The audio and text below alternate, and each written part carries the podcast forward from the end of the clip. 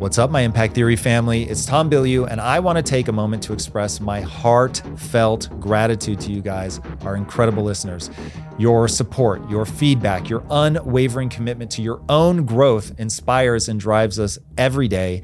And I want you guys to know how important you are to all of us here, especially me. And for those voracious listeners, you know who you are, I've got something really exciting to share with you. If you're truly dedicated to achieving greatness, check out the Extra Impact subscription channel exclusively on Apple Podcasts and Supercast. With the Extra Impact subscription, you'll get all new episodes delivered ad free, exclusive access to bonus content, including keynote speeches, AMAs, weekly motivation, and previously unreleased episodes.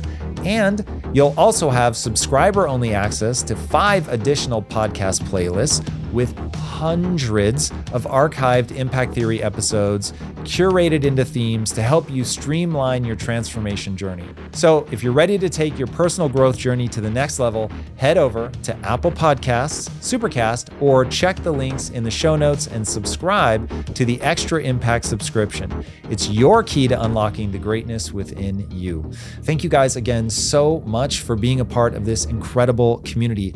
Remember, the world needs more people that have come alive. Double down on your own improvement, and you will be shocked at how far you can go. All right. Until next time, my friends, be legendary. Hey, everybody. Welcome to Health Theory. Today's guest is Dr. Andrew Huberman. He's a lab director and professor of neuroscience at Stanford University, who has won numerous awards for his work, including the Pew Biomedical Scholar Award and the McKnight Neuroscience Scholar Award. He also serves on the editorial board of several prestigious journals, including Current Biology, the Journal of Comparative Neurology, Cell Reports, and many, many others. And welcome to the show, Dr. Huberman. Well, thanks for, for having me. I'm uh, delighted to be here. Dude, as I was saying before we started rolling, man, the brain neuroscience is my area of absolute fascination. This was the thing that ended up taking me from gliding towards depression, feeling lost, feeling frustrated, not knowing how to make anything of my life. This is in the late 90s. So people were um, debating whether neuroplasticity was real. Carol Dweck had not written her seminal book on growth mindset yet. So I had to cobble a lot of this stuff together. But then once I did, it was absolutely transformative for my life. Um, I'm super interested in something you said, which is ultimately our thoughts are a choice. I'd love to start with that. I'd love to start with um, your sort of, I think, really insightful definition about what a growth mindset really is. Yeah. Well, first of all, Carol's a wonderful colleague and friend. And so uh, we've been doing a bit of work on the neuroscience of growth mindset, among other states of mind. So, you know, the study of neuroscience is really about what the nervous system does. And amazingly enough, the nervous system is responsible for everything that happens to us from the time that we're born until the time we die. But that really boils down to only five things. The nervous system has the responsibility of sensation. So, sensing the physical events in the environment. We have these so called receptors in the eyes, in the ears, in the nose, in the mouth, on the skin that take physical entities in the, in the universe that are real fixed, non negotiable things like sound waves and photons of light and chemicals in the environment traveling that make it into our nose and things like that, and convert those into the second thing, which is perceptions. So, the nervous system's responsibility is to take those sensations, which are non negotiable, and perceive certain ones and not others. So, for instance, right now, until I say, you know, what's the sensation of your feet contacting the floor or the bottoms of your shoes, you weren't thinking about it, but those pressure receptors were being engaged the entire time. So, your perception is like a window or a spotlight that's very much linked to attention. Then there are emotions, often called feelings. And those are really designed to push us down particular avenues of perception. And the next thing, which are thoughts. Okay, so we've got sensation, perception, feelings, and then there are thoughts, which really have a lot to do with what we're perceiving and the way we're organizing those perceptions, what they mean. And generally, that's put into the context of what we already know or memories. And then the fifth thing is behaviors or actions. And of course, neurons are responsible for generating actions. And there are really two kinds of actions there are the actions that you generate reflexively, like your breathing and your heart rate right now are largely reflexive. Or you could decide control of your respiration and be, make it voluntary, right? And not just reflexive. So, those five things sensations, perceptions, feelings, thoughts, and actions really encompass all of our life experience. And that's from the very mundane of getting up in the morning and brushing your teeth to the most awe inspiring, uh, goal motivated, uh, pinnacle moments of your life. The nervous system, not the immune system, not the digestive system, all of which are important, but the nervous system, meaning the brain, spinal cord, and the connections with the body and the connections from the body back to the brain and spinal cord are responsible for all of that. And as a, just a final point, the nervous system is also responsible for telling the immune system, something that's very relevant right now in this COVID pandemic, when to be active. You know, we don't often think about the immune system as governed by anything, but it's actually governed by the nervous system. Yeah, one thing that I find really interesting is the way that the and in fact, it, will be interesting to hear your take on this. So I think of the brain as basically creating a virtual reality environment that we're um, engaging in. Now it's a, a, very usable virtual environment that I can walk around without bumping into too much shit. Like you said, I can translate, um, you know, the things that are floating around in the air into a sense of smell. Um, and I can navigate the world based on what I see and hear and smell and taste and all of that stuff. But at the end of the day, it really is all happening uh, in this enclosed, dark skull. And the brain itself doesn't ever actually interact with light. It doesn't interact with sound waves. It's all an interpretation of that, um, which I find really interesting. And I find it really interesting the way that that plays out into our lives. How do you think about that as somebody who um, is is literally lifting a brain out of somebody's, I would assume, deceased uh, head? You know, there, you have such a tactile um, relationship with the brain. Yeah. So you said something really important, which is that, you know, we're essentially just this collection of cells, and yet everything is organized in this almost video game virtual reality like version of the world. So the way that neuroscientists think about these th- sorts of things nowadays is in the following way that you're absolutely right, Tom. Everything about life experience is an abstraction. And the brain has a language, it's creating an abstract representation of everything that's out there in the world everything.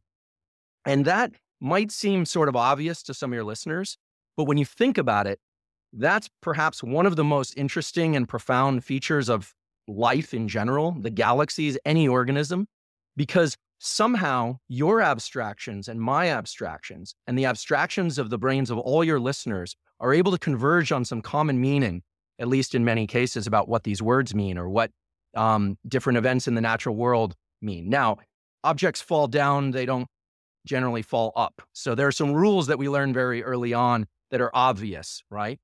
But there's some other rules that are less obvious that come about when we start thinking about things like growth mindset and what's rewarding, what is punishing, what it means to lean in hard to a problem or what creativity is.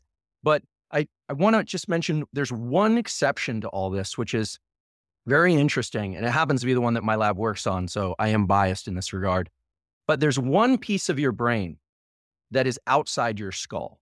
In fact, you have two. Every, the rest of your central nervous system is inside your skull and spinal cord, except lining the back of your eye is the neural retina, which is three cell layers thick, meaning it's about as thick as a credit card. And the neural retina is not attached to the brain, it is brain. The cells in, in the neural retina were pl- deliberately placed during development. They got pushed out of the skull and deliberately to sense light events in the environment and not just the shapes of things and what's moving around out there, but fundamentally to tell the rest of the brain and nervous system when to be alert and when to be asleep based on how much light is in the environment and the quality of that light.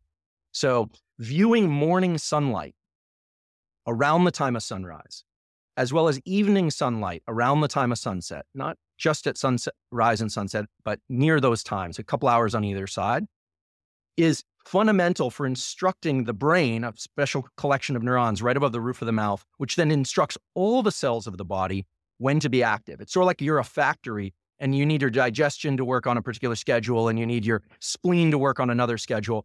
And it's morning light and evening light in particular. And the cells that do this, they pay attention not to blue light. Everyone's kind of obsessed with blue light as it relates to this stuff. Wrong. That's only half the equation.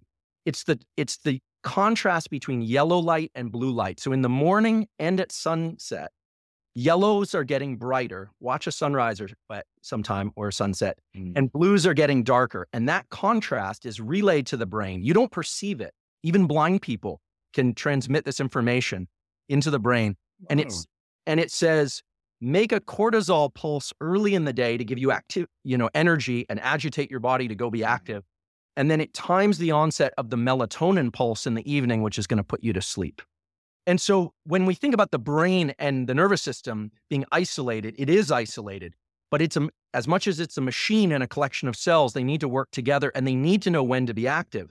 And so it's viewing of morning sunlight in particular and evening sunlight in particular that anchors everything that goes on from the top of your skull to the bottom of your feet in terms of this basic thing of when to be alert and when to be asleep. And screens, but not just screens and not just blue light, making their way into the hours of, say, 11 p.m. to 4 a.m. do just the opposite.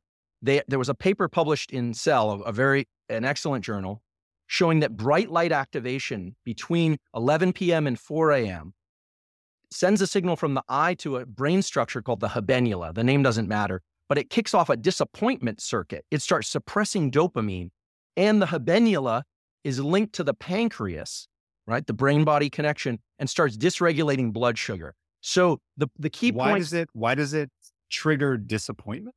Yeah, so this is very interesting. So every circuit in the brain has a push and a pull. So we have a reward system for viewing light at the particular times of day, which are morning and evening and during the day, and avoiding bright lights in the middle of the night. But there's a punishment signal, literally, a, a chemical punishment signal, whereby dopamine, which is this feel good molecule that's essential for things like growth mindset and pursuit of goals and well being of all sorts, is suppressed when human beings or animals view bright light in the middle of this dark phase of their circadian cycle, which is between 11 p.m. and 4 a.m. approximately. And so nature does this. It creates rewards for doing the right things that move you in the direction of general adaptation and wellness, and it punishes you. Mother Nature is kind of a, a double edged sword. She's very benevolent when she wants to be, but if you don't obey her rules, she punishes you too. And so you have circuits in the brain that are pro depressive.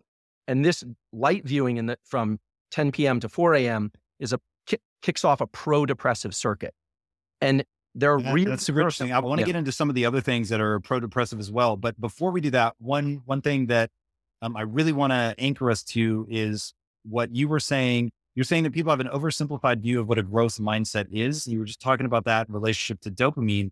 Uh, give us your sort of brief nutshell version of what a growth mindset really is. Yeah. So Carol and I have had a lot of discussions about this idea of yet. I'm not there yet, but that I can get there. That's the whole principle behind growth mindset. However, when you the the discovery of growth mindset is worth thinking about. So Carol's discovery was these kids that, for whatever reason, you know, like doing math problems, even though they knew they couldn't get the answers right. These were sure fail problems. So it's the same kind of people that like doing puzzles. And these kids, not surprisingly, go on to do phenomenally well in a number of different areas of ac- academic pursuit. You know, but what's interesting about growth mindset is that it seems like there's some attachment of the reward systems of the brain to the action or the pursuit of a goal, not just achieving a goal. And when we step back and we look at what that really entails at a neurochemical level, we have reward systems in the brain. They generally fall into two categories. There are the reward systems that make you feel really good with kind of the here and now and everything that's within the confines of your skin and the things you already have. You know, love of your dog, love of your spouse, um, gratitude for all the things you happen to have, and that and those are generally governed by the release of molecules like serotonin and oxytocin. Okay, but then there's another reward system, which is the one that drove a lot of human evolution, which is the dopamine reward system. Now, dopamine is a very misunderstood molecule. It's often talked about only in the context of reward. Like I'm going to work to this goal. I'm going to build my company. I'm going to, you know, get 10 years of press, whatever it is. And you reach it and you get this dopamine reward. And indeed, that's true. But what's often not discussed is that dopamine is secreted en route to rewards while you pursue rewards. Now, the ability to tap into that system, to subjectively amplify that pathway of reward in pursuit of goals is an absolute game changer when it comes to things like anything challenging that of long duration or uncertainty or getting through this COVID, you know, pandemic situation.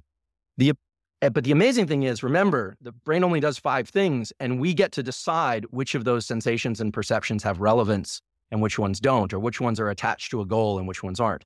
So, growth mindset in its purest form is the attachment of these reward systems to the effort process, to the friction process, and not just to obtaining a reward.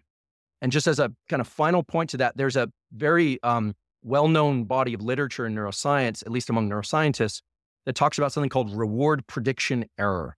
And it says if you can dose the dopamine subjectively as you go through the pursuit of something, and then have a lot of dopamine when you reach that thing, it's very likely that you're going to reinforce that circuit. There will be neural plasticity and that circuit will become stronger. So the next time you will revisit those sets of behaviors. The opposite can happen too, where you're in real anticipation of something. This is going to be great. This is going to be great. This is going to be great. And then you reach that goal and it's kind of underwhelming. And that generally triggers this, this circuit that I referred to earlier, this kind of disappointment or dep- pro depressive circuit. So dopamine is involved in reward, but it's also involved in the pursuit of rewards. And so as you reach a milestone or as you tell yourself, I'm on the right track, this friction I'm feeling, this late night, this early morning, this hard conversation with somebody that doesn't feel good, I'm going to tell myself this is for a larger purpose. That's that subjective insertion, that abstraction that we were talking about earlier.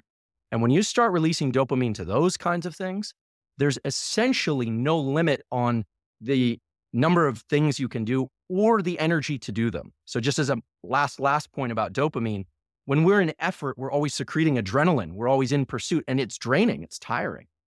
Dopamine has this beautiful capacity to buffer adrenaline. And you know this, you've experienced this before because if you've ever been working really, really hard, maybe your team is depleted, everything's just a mess, and somebody cracks a joke. And all of a sudden, in an instant, it's like everything's mm-hmm. reframed. That couldn't have been hormonal. Hormones work on the on the schedule of like hours to days to weeks. It had to be neurochemical. It absolutely had to be neurochemical. And that neurochemical is dopamine. Dude, what you just described is literally the scientific breakdown of how you turn your life around. I, I, would just tell people that that subjective insertion is one of the most powerful concepts I have ever heard in neuroscience. You're the only one I've ever heard articulate it that succinctly. Now you talk a lot about meaning.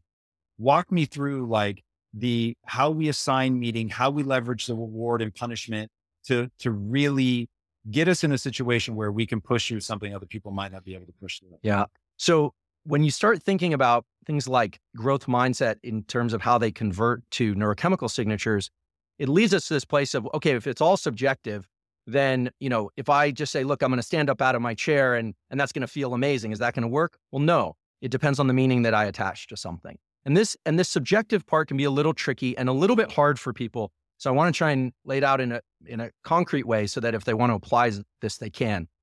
Um, incidentally, or not so incidentally, I should say, when you look at communities of very high performers, and I'm fortunate enough to do some consulting with some people from special forces communities and so forth, they're very good, as are you, at attaching reward to specific behaviors in subjective ways. So, growth mindset and these dopamine rewards that we subjectively apply are not about saying, oh, you know, I had a terrible day, I performed poorly, but you know what? It's great. I just feel great anyway. It's not about that.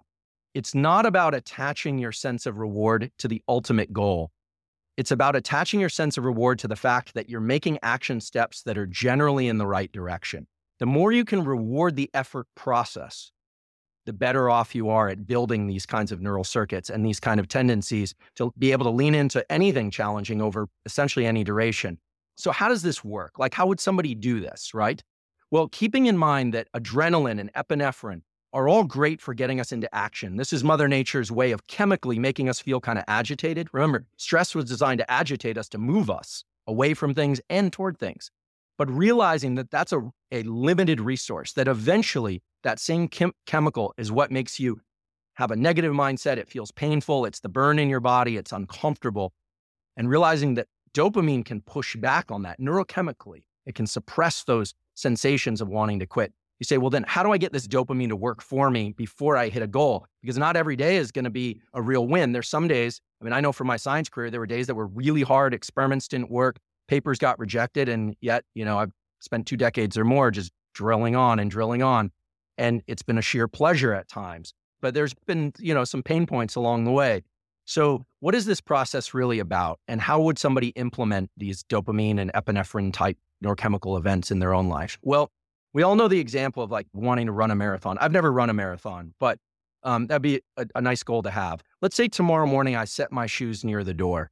Now, a lot of people have talked about this. Day one, you set your shoes near the door. Day two, you go out the door. Day three, you run around the block. Day four, but the key thing is not just to go through the actions, but when you hit each one of those self designated milestones, the milestones that you're setting out for yourself, you have to pause for a moment and tell yourself, I'm heading in the right direction. I haven't run the marathon yet, but this is the foundation upon which I'm going to lay another foundation, upon which I'm going to lay another foundation. And those little pulses of dopamine allow you to get that action step without the depletion that it would normally bring. Otherwise, you're it's like you're spending money. This is like replenishing this bank account that you have, and it's a neural bank account. And so dopamine is the is the thing that you can control the dosing of. And so if you say, today it's my shoes at the door, but tomorrow it's around the block, and that's it. But that's in the direction I want to go. What you do is you now get those two events, plus the next day, the mile long runners, and so forth, without it depleting you. It actually builds this capacity to build more reward. And this is what you've done. This is what people from elite special forces can do. They know how to make small, simple, physical steps in the real world that allow them to build on these reward circuitries, but they don't get delusional about how they're doing. They, they, they know they keep the end in mind, but they get very micro. They move the horizon in very close. And so if you can move the horizon to something you know you can complete, and you reward that, you essentially are where you were before. You're just as strong, if not stronger, but you're heading in the direction you need to go. You're not depleting, you're not spending out anything. And it feels a little weird because none of us like to reward things that aren't external, but the ability to control these internal reward schedules is everything. This podcast is brought to you by Squarespace. If you've got a lot of great ideas inside of you that could literally change the world, but you're keeping them locked away out of doubt or fear of failure, please listen up. Within you is a unique blend of ideas, dreams, and passions that no one else possesses. And it's time to take action on them and put them out into the world with Squarespace. Squarespace makes it simple and straightforward to create a website, engage with your audience, and sell your ideas with their all in one website platform easily customize Squarespace templates so your website stands out and makes an impact. And get insights into your website and email performance with built in analytics so you can be constantly improving your site, sales, and strategies to reach your goals. And I hope those goals are aggressive. I'm telling you guys, you can take action today, not next week or next month or next quarter, today, and get your ideas out there with Squarespace. That's how you get into the physics of progress and get better. So head over right now to squarespace.com slash impact for a free 14-day trial and 10% off your first purchase of a website or domain. Again, that's squarespace.com slash impact. Please do not die with these ideas inside of you. Get out there, put them to the test. Go to squarespace.com slash impact. One thing that um, you've talked about that I think is uh, along these lines, be interesting to see if if they feel as related to you when you know so much about it. But for me, at a, a high level, these feel very related. Talked about somebody gets in a car accident, uh, acetylcholine, if I'm not mistaken, is released. It says, "Fucking pay attention to this. Pay attention right now," and it it basically responds to peaks and valleys. So if something really bad happens or something really good happens, it's present. You begin to hardwire um, the association of whatever emotion is with that thing. And so if you have something, a traumatic event or whatever, and you now see something is very negative, you can actually flip that by getting in a state where you're secreting acetylcholine again and now in a positive, right? So that you can feel good about that thing. So, how do people take that, take control of that process? So, if you've been in a car accident and you now have this negative association with driving, how do you grab a hold of the production of acetylcholine? How do you yeah. reframe? Yeah. So uh, it's great you're mentioning acetylcholine. So acetylcholine is the neurochemical that we want to think about anytime we're talking about neural plasticity and in particular attention, high attentional states. So everyone knows that the brain is very plastic early in life. So from birth until about age 25, you can learn so much for better or for worse. I always say the downside is that early in life, you're you have less control over your life circumstances, but your brain is very plastic. So there's a, you know, dark and light to that. Later in life, you have a lot more control generally over your life circumstances, but the brain becomes less plastic. However, we know based on Nobel Prize winning work and, and recent work, in addition to that, that the neuromodulator acetylcholine is secreted when we pay attention to something very specific. It acts as sort of a spotlight in the brain, making certain synapses, the connections between neurons, more active and more likely to be active again than others. So when you hear that song that you love so much and it moves you and you feel dopamine being pulsed into your body, that's a real thing. You're actually getting dopamine secretion. You form that deep association with that. And acetylcholine draws your attention to that. And that song is essentially wired in a very indelible way into your nervous system at multiple you can probably even with certain songs you can feel your body start to energize because of course the brain through connections with your muscles controls your body. So for things that are traumatic or negative what we're really talking about is neuroplasticity that's focused on unlearning. And most of the therapies for this whether or not it's emdr eye movement desensitization reprocessing or it's traditional psychoanalysis and psychotherapy or it's somatic embodied release, big, you know, Kundalini breathing type. Almost all of those are designed to do something, which is to bring the person or you bring yourself into a state of heightened alertness, right? You can't do this stuff when you're sort of half asleep. Heightened alertness, and then focusing your attention on the traumatic or negative event. This is the way that works. And then pairing that with something new. You know, Traditionally, this was done with things like NLP or in talk therapy, where people would feel the relation, the positive relationship with the therapist. That was kind of the main rationale in association with this very traumatic, sometimes even you know shameful type events. And the idea is that you you would simultaneously have those two experiences, the negative one and the feeling of safety, and you would rewire those circuitries. I actually believe that can work, but it can take a lot of times. It can take a lot of visits to the therapist, which is not to say it's bad. It's just not everyone has access to those resources. Things like eye movement desensitization reprocessing, simply moving the eyes laterally while recounting these negative events. The woman who devised this figured out that somehow when people recount these traumatic experiences, when they're doing these lateralized eye movements, not vertical eye movements, they somehow separate out the negative emotions. And I thought for years, people would ask me about this stuff, Tom, and I thought this is ridiculous. First of all, I'm a vision scientist and I work on stress. It's like there's no way. And then I really ate my words because four papers, two in humans, two in mice, and then a fifth paper published in Nature, which is kind of our Super Bowl of scientific publishing, showed that these lateralized eye movements quiet the amygdala. They actually suppress activation of this threat detection center in the amygdala. And why would that be true? Ah, so this is really where it gets cool. Turns out because of when the way that we view the visual world when we move through space, when our head moves or when we walk and things flow past us, that these lateralized eye movements are what happens when you move forward in space, when you're walking, when you're moving forward towards something. And that suppresses activation of the amygdala. Now you say, why? Well, okay, so then 2018, my laboratory did an experiment. There was actually a graduate student in my laboratory where we're looking at fear. In this case, we were looking at fear to big looming objects that either trigger freezing or running and hiding. There's a brain area that's in your brain and my brain that mice also have that triggers a third option, not run and hide, not freeze, but forward confrontation. This is the uh, no, I'm going to fight. I'm going to move forward in the face of adversity. This is the growth mindset. I'm going to lean into friction.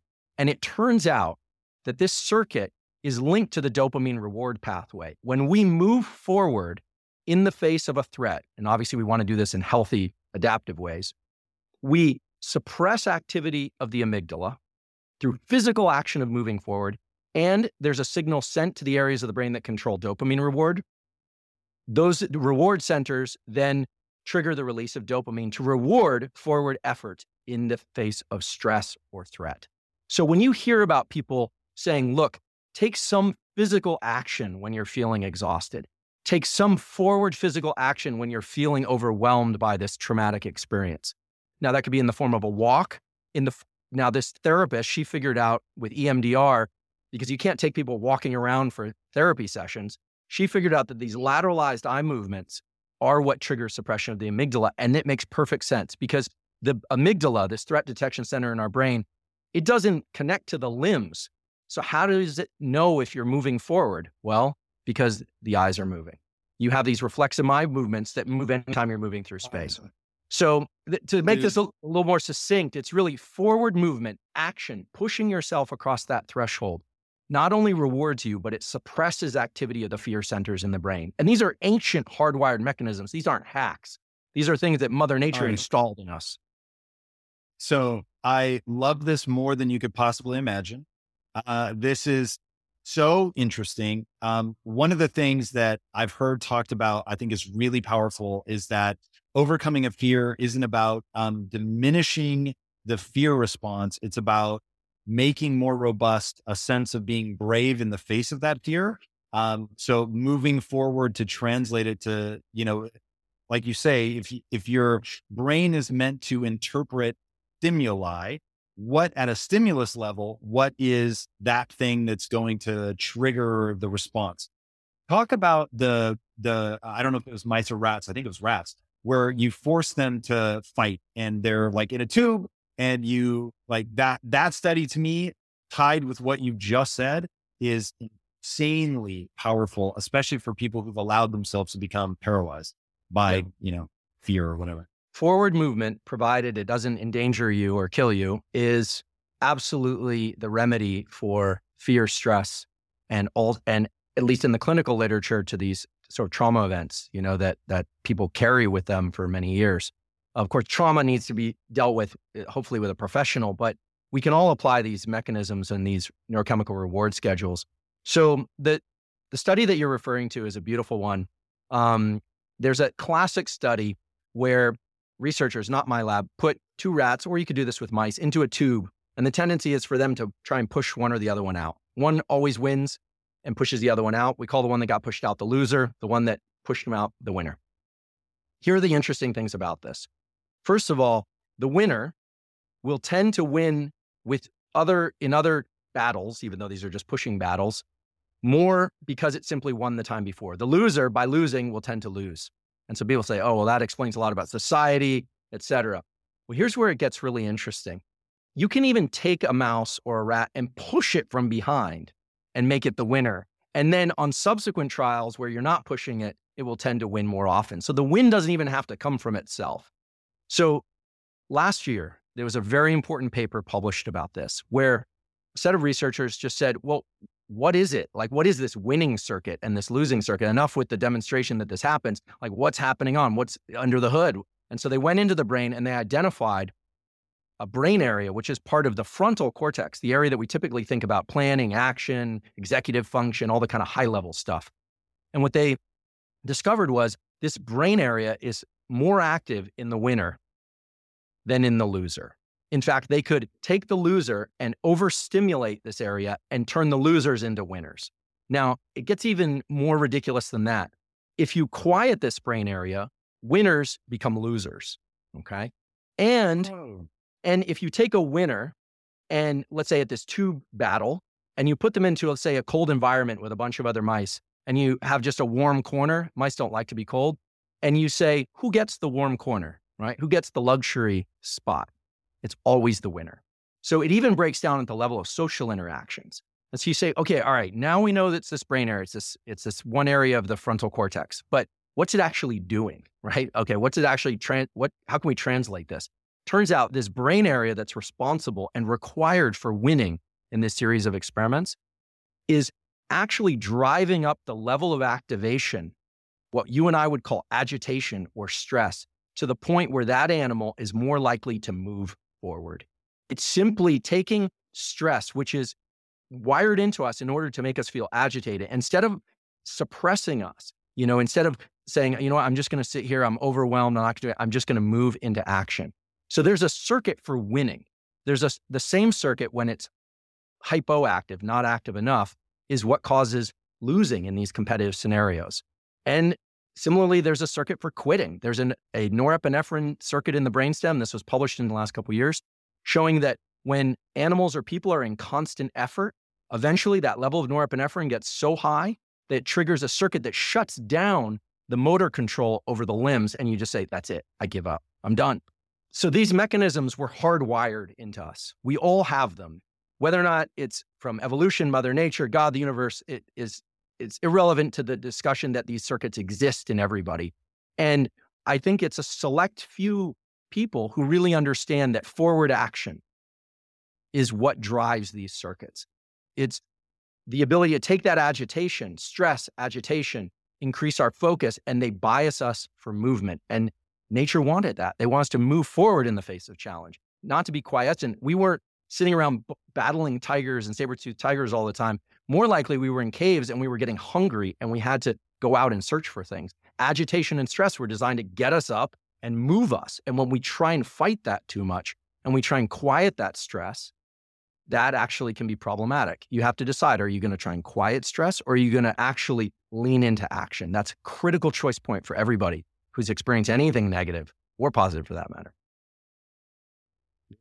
That that is so useful in terms of getting people to understand how to get themselves out of it. And this goes back to this notion that um, your thoughts are ultimately a choice. Like you get to decide what you think about, and when you understand that you're living in this VR environment and that there are things like simply moving forward is going to make you feel entirely different, that you're being essentially manipulated by evolution, by nature, however you want to think about it, to get you agitated enough to go out and do the things you need to do, but that it has this just feedback loop of how it makes you feel about yourself that winning begets winning and losing begets losing. But it's, it, it isn't like at some sort of grand, untangible level that it's happening at the level of neurochemistry, that there are regions of the brain that are designed for this. So, how can somebody begin to turn things around in their life? Because I know one thing that people really struggle with is they have this negative voice in their head that's just playing this loop.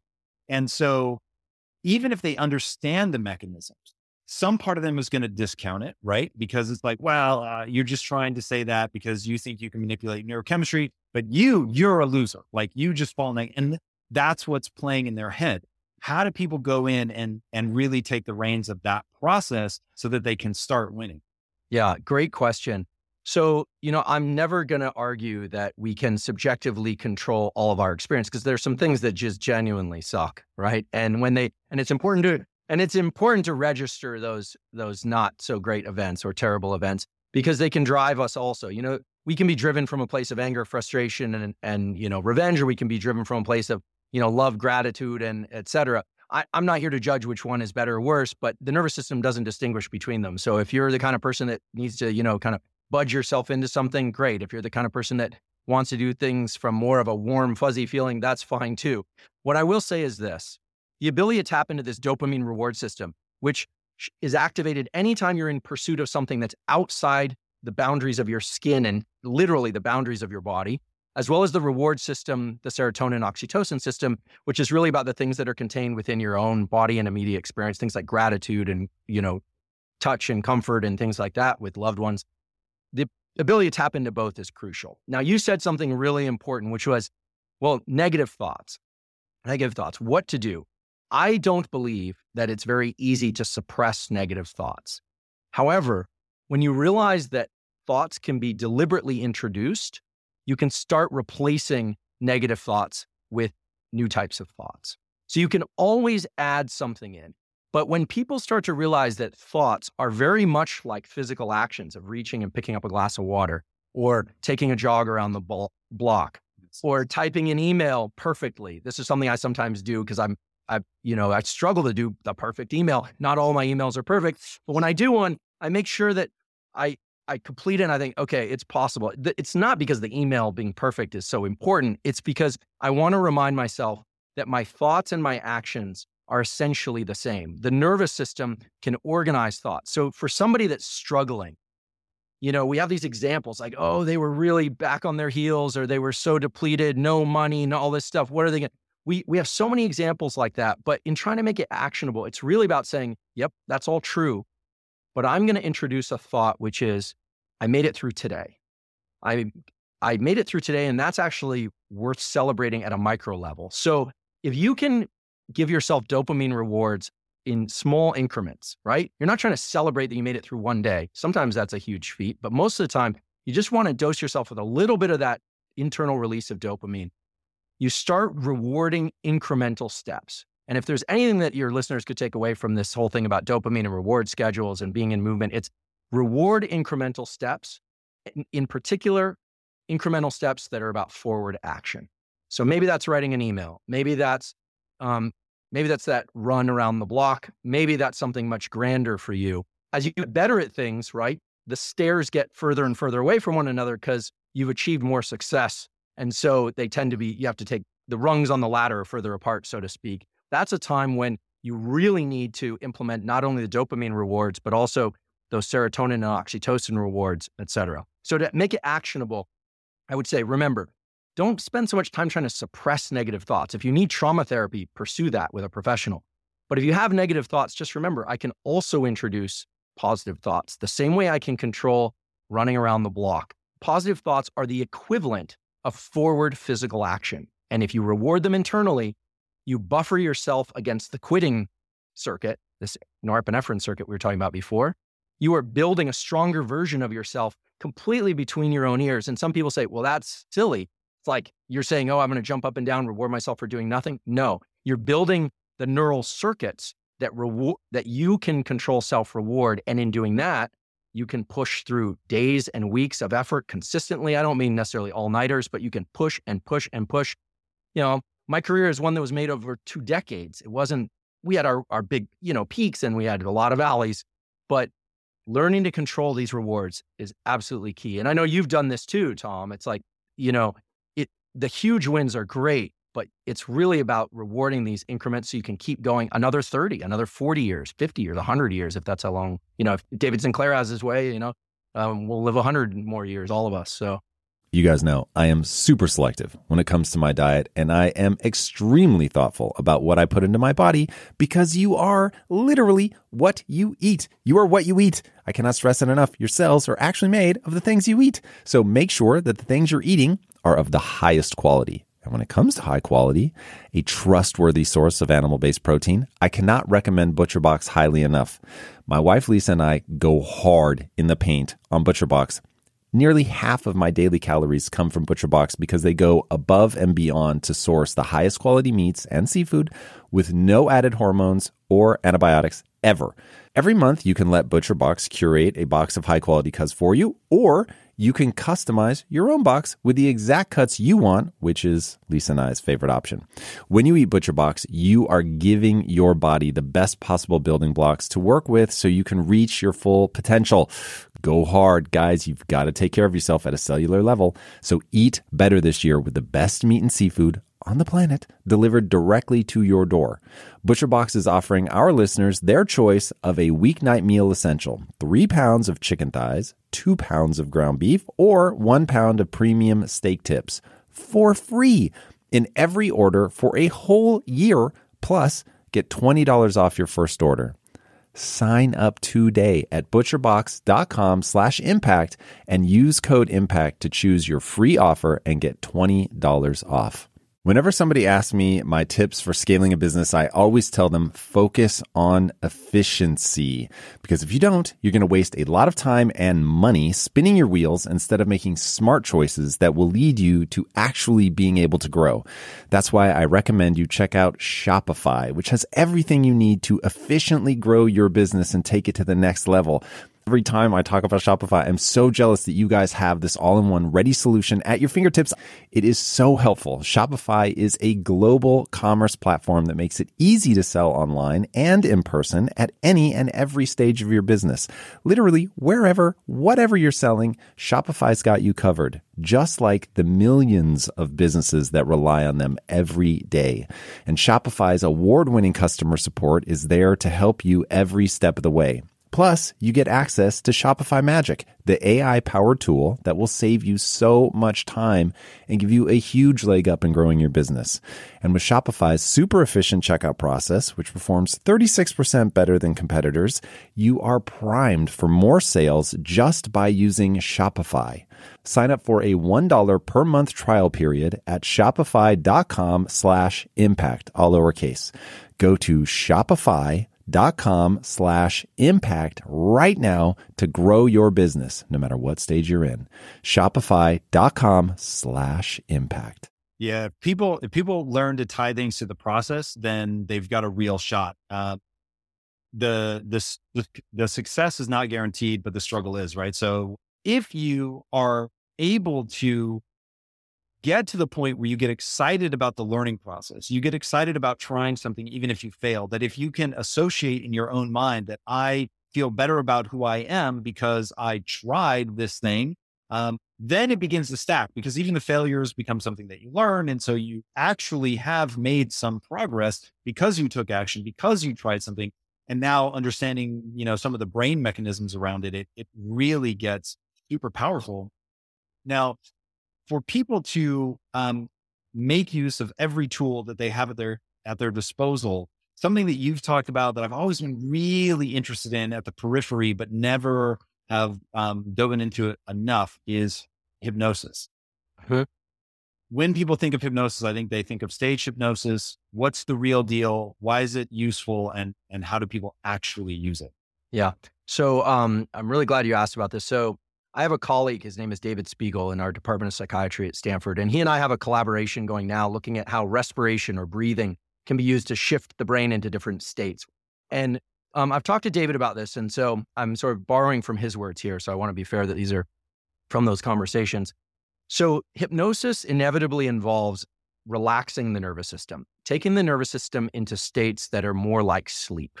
Now, what I mean by that is in high alert states, where you're talking and planning and in action and stress in particular, the brain is very linear. It's saying, okay, if this, then this, if then, then that. This is why we tend to be forward thinking when we're when we're stressed. We tend to be not in our immediate experience, but really kind of forward thinking.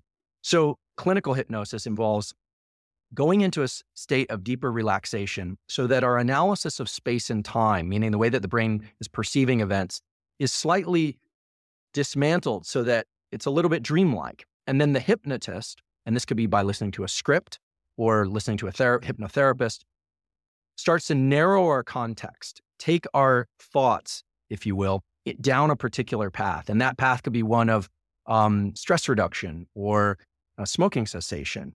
Um, hypnosis is incidentally is very good for treatment of smoking cessation or for feelings of well-being or confronting traumas. So what it is is it's really opening up the window for neural plasticity, which is of course the brain's ability to change in response to experience. To trigger neural plasticity, you have to have focus, especially as an adult. You need acetylcholine released, but high levels of attention, acetylcholine and norepinephrine together. Norepinephrine to create that sense of urgency and acetylcholine to bring that spotlight of focus in really, really tight. That triggers plasticity. But the actual it marks certain synapses in the brain for change, but the actual changes in the synapses, the rewiring, okay, that happens during states of sleep and deep rest. Mm. So this is why when you're trying to learn a motor skill, you go and you go and your tennis serve, it's not happening, it's not happening. You take a break, you come back and you nail it. You're like, wait, what happened? Well, you needed time to set those circuits in motion and allow them to do to their rewiring, the sort of adaptation. Hypnosis seems to capture both the high attentional state and the deep relaxation at the same time. It's this very unusual state of mind where you're neither asleep nor awake and in tight focus or narrow focus. And it's very clear that it leads to these rapid changes in behavior because you're rewiring the brain. And the reason you're re- able to rewire the brain so quickly is because you're getting the trigger event, the focus, and you're also getting the relaxation event simultaneously. And so it's much faster than separating out the learning trigger from the actual rewiring of the brain. My lab has a deep interest, and David Spiegel's lab has a deep interest now in using respiration or breathing to shift our state to either heightened states of focus and alertness to open up neural plasticity. Right? There are going to be lots of ways to access. Can, can you give me some examples? Like, what are we doing very specifically? Breath work, I find incredibly interesting. Yeah. Uh, changed my life through meditation. Just shifting my breathing to diaphragmatic breathing was no joke it changed my life. It changed my relationship to anxiety, my feeling of being able to control my state as it started to spiral. Um, so I'd be very curious to know what type of breathing are we talking about here? Yeah. So I'm really glad you mentioned the diaphragm. Diaphragm, of course, being this muscle inside of all of us, at least all mammals. that works all the time to move our lungs because all the cells in our body need oxygen. Of course, we got to get rid of carbon dioxide. It does that, but it's done reflexively, but we can also take voluntary control over it. I want to just mention about the diaphragm, why it's so important for what we're these state changes is that a lot of people talk about the vagus nerve and all this stuff. The vagus and these connections between the brain and this vagus nerve or the gut. It's what gets activated when you're really full and you eat a big meal and you feel relaxed. Those are great, but it's very slow. The diaphragm is skeletal muscle, just like your bicep, just like your tricep, just like your quadricep. It is the only internal organ, except maybe a couple muscles in your throat, that are actually skeletal muscle, meaning it was designed to be voluntarily moved. And the diaphragm isn't just designed to move your lungs, it also sends a signal through the so called phrenic nerve back to the brain to inform your brain about the status of your body. So when you breathe fast deliberately, the reason you feel kind of an elevated sense of alertness is because, yeah, there are chemicals secreted, but mostly because the phrenic nerve is firing off. It's telling you, hey, the body's moving. We're really running now, even though you're stationary in a chair if you're doing breathing, or if you're breathing very slowly and rhythmically, right? Box type breathing or, you know, slow, slow breathing. Your diaphragm is telling your brain, hey, we're calm, we're good. And you calm down very quickly on the order of seconds. So once you start tapping into this, you start realizing, okay, movement of the body was designed to inform the brain of where to be, not just the brain telling the body. And how does the body communicate with the brain? Through the phrenic nerve from the diaphragm. So my lab is really pursuing two questions, and this is still being worked out. So I just want to highlight that it's still in progress. But certain patterns of breathing will calm you very much like entering a hypnotic state. And so you have a subset of neurons in your brainstem that are responsible for sighing. It you have a subset of neurons in your brainstem responsible for, for coughing, subset of neurons responsible for laughter, and a subset of neurons in your brainstem for sighing. This was a paper published in Nature. This is a real thing. These neurons are re- every so often, and your dog does this too. You inhale twice and then you exhale long. Now, that double inhale, best done through the nose on the inhales and then long exhale through the mouth, activates these sigh neurons that trigger the so called calming reflex, the parasympathetic arm of the nervous system. So we have a hardwired mechanism, a set of neurons, connection to the diaphragm, and back again from the diaphragm to the brain that was designed to activate calm. And when people ask me, how should I breathe to calm myself down? I always say, double inhale through the nose, followed by exhales. Two or three of those will reset your autonomic nervous system faster than any other mechanism we're aware of because it's really capitalizing on a set of neural circuits. Now, once you're calm, you say, well, how do I get into plasticity states? There you want to go the other direction. That's going to be inhaling a lot more than you exhale. You're going to be driving in more oxygen than you are breathing out, generally carbon dioxide. And that will lead to states that are kind of more elevated. This is typical of things like Tummo breathing, Wim Hof breathing, Kundalini breathing. And when people enter those states, their whole world changes because it shuts off the frontal cortex. It really, this is why sometimes people pass out or they feel like they want to get up and move. You know, you get some odd behavior when you're doing this kind of thing. So the key is if you want to access states of heightened plasticity, let's say you want to learn faster or you want to be more, um, eh, you want to bring more out of some physical training that you're doing. The key is to apply those principles. First, you need to focus. You need to bring yourself to that heightened state of alertness. You can breathe to do that. So, this would be super oxygenated breathing. Then you want to drop into a state of calm. And you do that by these a couple, maybe two or three rounds of inhale, inhale, exhale, inhale, inhale, exhale. And then now your brain is in a state, we believe, this is still again being worked out in, a, in labs like mine and David's, that then you're in a state for heightened learning because you're in a state where neurochemicals like acetylcholine are going to be at levels that are higher than they typically would be. Things like noradrenaline, slightly higher than they typically would be, but not in a discombobulated way, in a very regulated way. And the cool thing is you're regulating them. So you could argue, you know, earlier we were talking about subjective emotions and thoughts and uh, you know, all these things. But one thing that's absolutely concrete is breathing. I always think of physical exercise, movement, writing whatever, singing, dancing, talking. Those are physical actions in the universe. Then you have thoughts, and somewhere in between those is controlling your respiration. Once you can control everything that's within the confines of your skull and skin, once you can really control that relationship, that brain body relationship, you start to realize that relationship is a lot like any other relationship to forward action. It's just all happening within the confines of my body.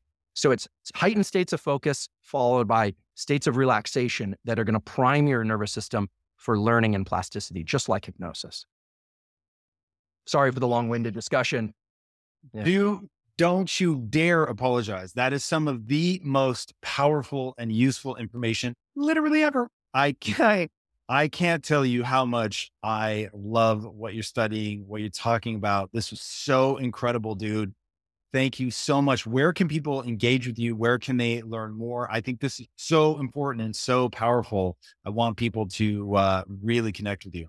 No, well, thanks so much. Um, so I teach Instagram in little short bits and sometimes in longer bits on Instagram, and that's Huberman Lab, H U B E R M A N L A B. So that's where I teach neuroscience and offer up things about plasticity and sleep and also some tools. And we talk about things like autism and et cetera, lots of things. Anytime I see a paper that's interesting, I try and discuss it.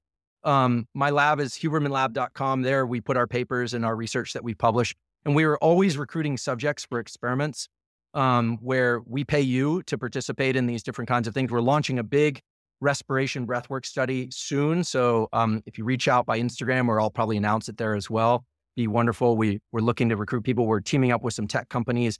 It will arm people with some really terrific at home tech so we can get their data and really get a clear sense of how these tools and practices um, aren't just landing subjectively, but really what's happening at a concrete level, even things like cortisol measures and stuff. So if you're interested, you can reach out um, through either venue, the Huberman Lab um, or the Instagram Huberman Lab. Um, and I, I generally try and respond to everybody's requests. Sometimes I'm a little slow, but I really aim um, to do that as much as possible. Nice, man. I love it, dude. So, uh, last question: If you were going to have people make one change that would have the biggest impact on their health, what change would you have them make? Now, that is a great question. I think the fundamental step that everybody should be taking every day for many aspects of their health mental, physical, digestive, immune, all of that is to get two to 10 minutes of bright light first thing in the morning on waking. Ideally, it's sunlight. You could do it through a window. If you wear, you probably shouldn't wear sunglasses while you do it. Don't stare at the sun until you burn your retinas out or something and make it painful. Please don't do that. But just getting bright light exposure first thing in the morning organizes the nervous system and the rest of the organs of the body in such a powerful way that I feel like if you do that most days, if you miss a day, no big deal. But if you do that most days, you're setting yourself on the path to do all the other sorts of things correctly. And your biology will thank you for it. Love that. Dude, this was amazing. Thank you so much. I definitely, when the quarantine is lifted, we've got to get together in the same room. I think that would be so much fun. I could easily go on for another hour or two or three hours talking about this with you. So uh, you have an open invitation to come back in the very near future. So um, thank you so much. That, definitely. Thank you. Absolutely, man. Thank you for coming on. Everybody, thank you so much for listening. And if this content is delivering value to you, please go to iTunes, go to Stitcher, rate and review us. That helps us build this community. And that is what we are all about right now building this community as big as we can to help as many people as we can, deliver as much value as possible. And you guys rating and reviewing really helps with that. All right, guys, thank you again so much. And until next time, my friends, you legendary. Take care. If you want to finally take control of your health and stop struggling with a lack of focus, feeling sluggish, and just not being your best, then you need to fulfill all the nutritional needs your body has every single day. You can do that easily and simply with AG1. If you're a longtime listener, you might know I've been supporting AG1 for many years. That's because AG1 is a foundational nutritional supplement. And you guys know me, I do not normally eat supplements. AG1 is basically it. It is a supplement that truly supports your body's universal needs like gut optimization, stress management, and immune support. And what I like is that they're basically grounding up real vegetables. It is about as close to eating the real thing as you're going to get. Since 2010, AG1 has led the future of foundational nutrition, continuously refining their formula to create a smarter, better way to elevate your baseline health. AG1 supports your whole body with 75 high quality vitamins, minerals, and whole food source nutrients in every serving to support optimal health of your brain, body, and gut. So, if you want to take ownership of your health, it starts with AG1. Try AG1 and get a free one year supply of vitamin D3K2 and five free AG1 travel packs with your first purchase.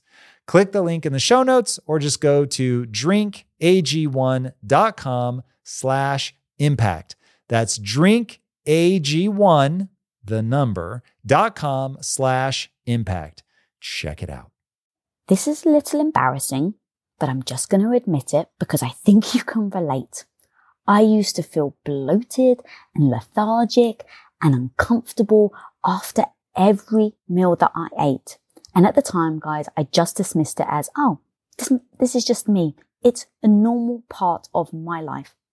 But guys, that was before I knew anything about gut health and the microbiome imbalance. I mean, did you know an imbalance in your gut microbiome can trigger immune responses inside your body that can cause issues with your weight, skin, energy levels, sleep, quality, and even your mental health? Yes, let me repeat it, guys.